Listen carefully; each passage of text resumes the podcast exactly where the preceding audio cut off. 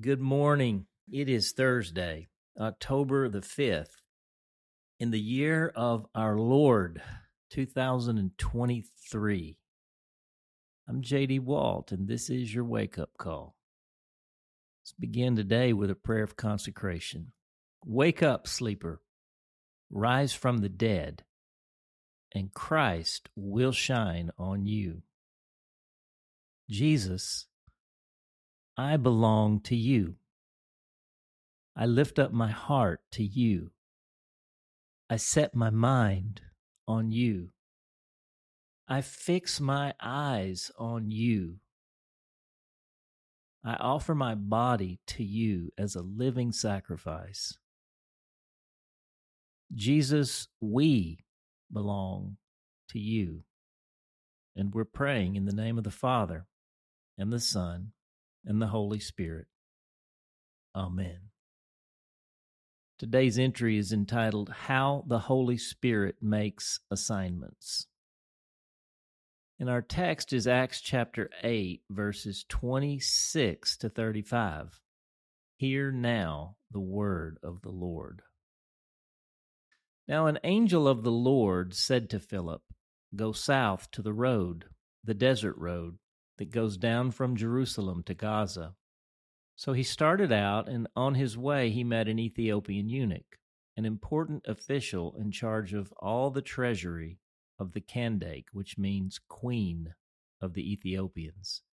This man had gone to Jerusalem to worship, and on his way home was sitting in his chariot reading the book of Isaiah the prophet. The Spirit told Philip, Go to that chariot and stay near it.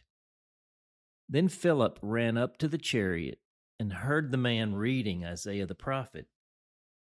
Do you understand what you're reading? Philip asked. How can I, he said, unless someone explains it to me? So he invited Philip to come up and sit with him.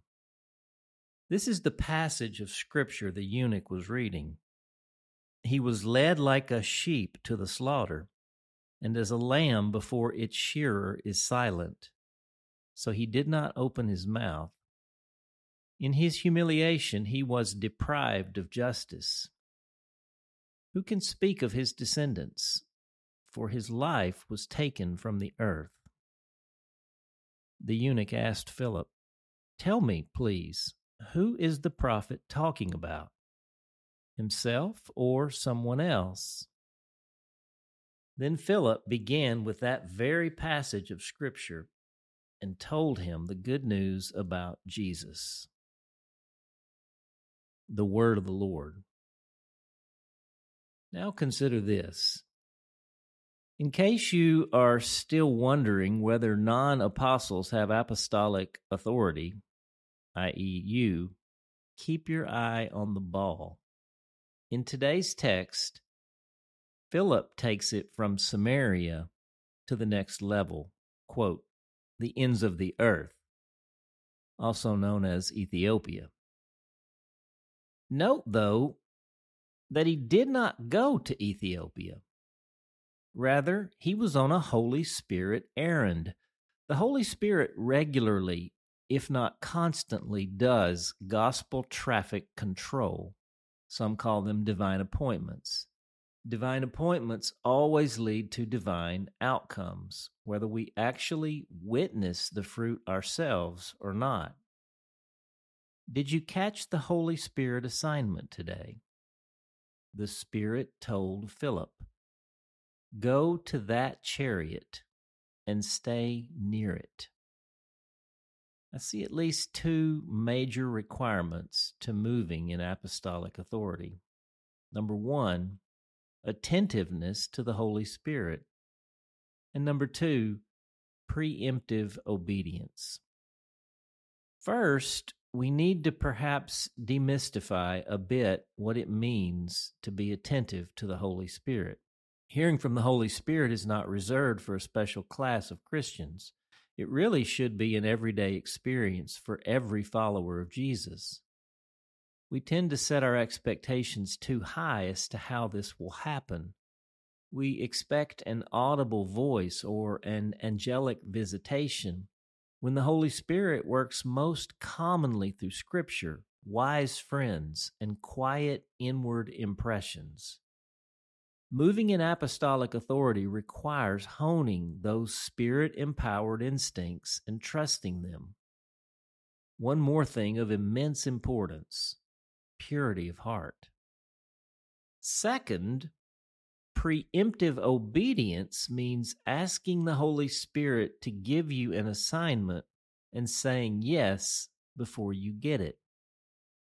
Summarizing the keys to apostolic authority one, the Holy Spirit favors the attentive.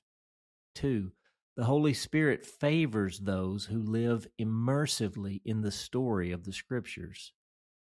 Three, the Holy Spirit favors the pure hearted and creates pure heartedness in the willing.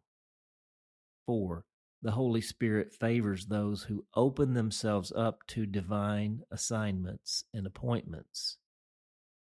And five, the Holy Spirit favors those predisposed to obey his promptings. I see all of these at work in today's text. Can you spot them too? In Philip, the widow worker, non apostle, apostolic powerhouse, he's headed to Caesarea. The prayer of transformation Lord Jesus, I am your witness. I receive your righteousness and release my sinfulness. I receive your wholeness and release my brokenness. I receive your fullness and release my emptiness. I receive your peace and release my anxiety. I receive your joy and release my despair.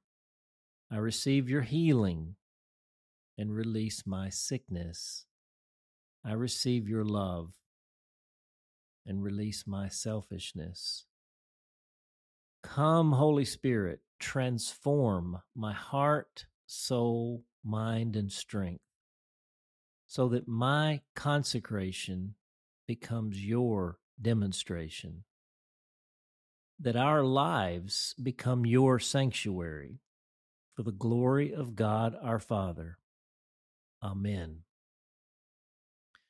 And the question are you becoming aware and attuned to the inward impressions being given to you by the Holy Spirit? Are you ready to ask the Holy Spirit for an assignment? Are you prepared to commit to preemptive obedience, saying yes to the assignment before you get the assignment? Journal out some responses today Perhaps remember and reflect on such an experience in your past. For our hymn today, we're going to sing the, uh, it's a chorus. I suspect it's probably in our seedbed hymnal. I'm looking right now. It's called Spirit of the Living God. Fall afresh on me. I see it on page 299 if you need those words. Spirit of the Living God, number 299. Seedbed hymnal 299. Let's sing it through twice. Let's make it our, our prayer today. Spirit of the living God, fall afresh on me. Spirit of the living God, fall afresh on me. Melt me, mold me, fill me, use me. Spirit of the living afresh on me. Spirit of the living God, fall afresh on me. Spirit of the living God, fall afresh on me. Melt me, mold me, fill me, use me, Spirit of the living God, fall afresh on me. Amen. You know, this is this is how we are made to live and move. We're made to live and move and have our being in the Lord. He's made our bodies, our physical bodies, with all of their seen and unseen aspects. He's made them like divine receptors. We, have divine receptivity.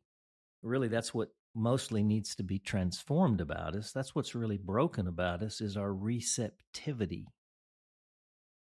And uh, our broken trusters and our and you know that's all for good reason we've we've been broken we've been hurt we've been let down disappointed wounded and we need healing in all those places so that our trust can be restored so that the presence of God can move freely in and through us.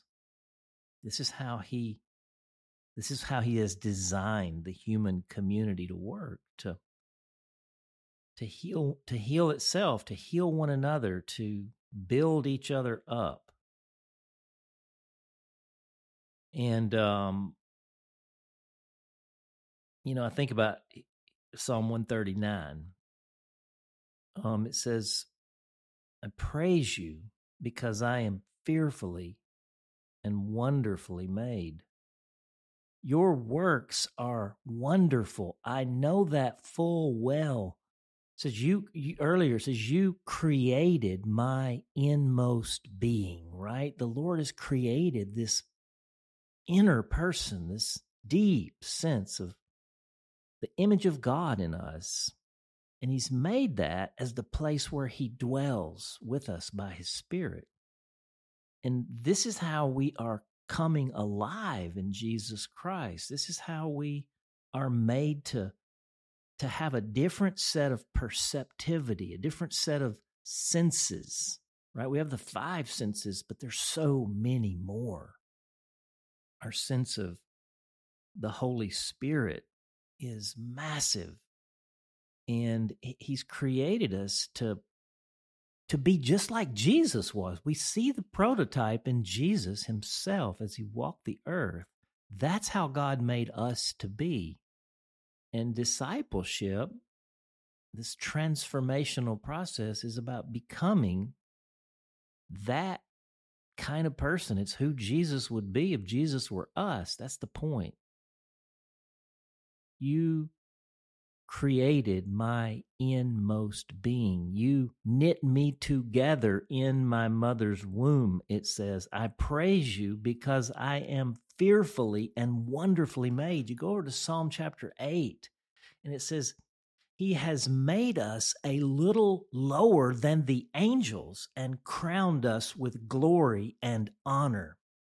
Guys, what we need is a upgrade in our anthropology, in our understanding of who and what we are.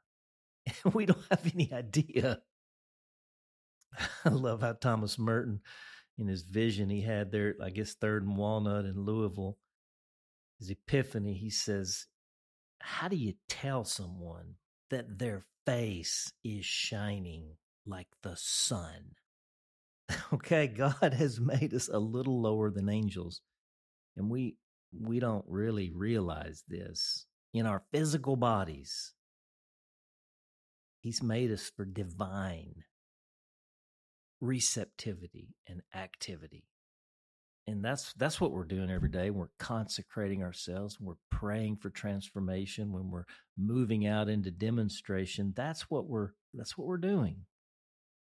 But we got to wake up, sleepers. We got to wake up to what is the reality, right? I mean, man, I just, it's so easy for me just to sit on the couch and eat chips for an hour, okay? and not even, not even know what I'm dealing with here in this body. He's made us for miracles, guys. That's what we're training for. That's what we're doing here.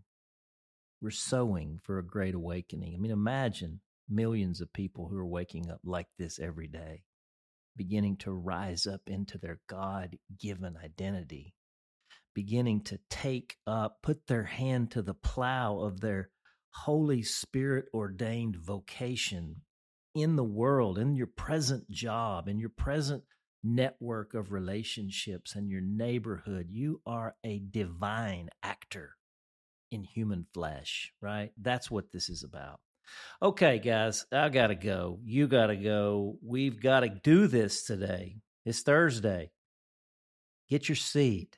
the seed will always be productive, okay? Power's not in the sower, it's in the seed. Okay, guys, I'll see you on the field. For the awakening, I'm JD Walt. We hope that today's entry challenged and encouraged you. And thanks for listening to the Wake Up Call, powered by Seedbed. Be sure to share this with a friend, leave us a rating, and subscribe wherever you prefer to listen to podcasts. Find out more and join the movement by visiting our website at seedbed.com slash wakeupcall.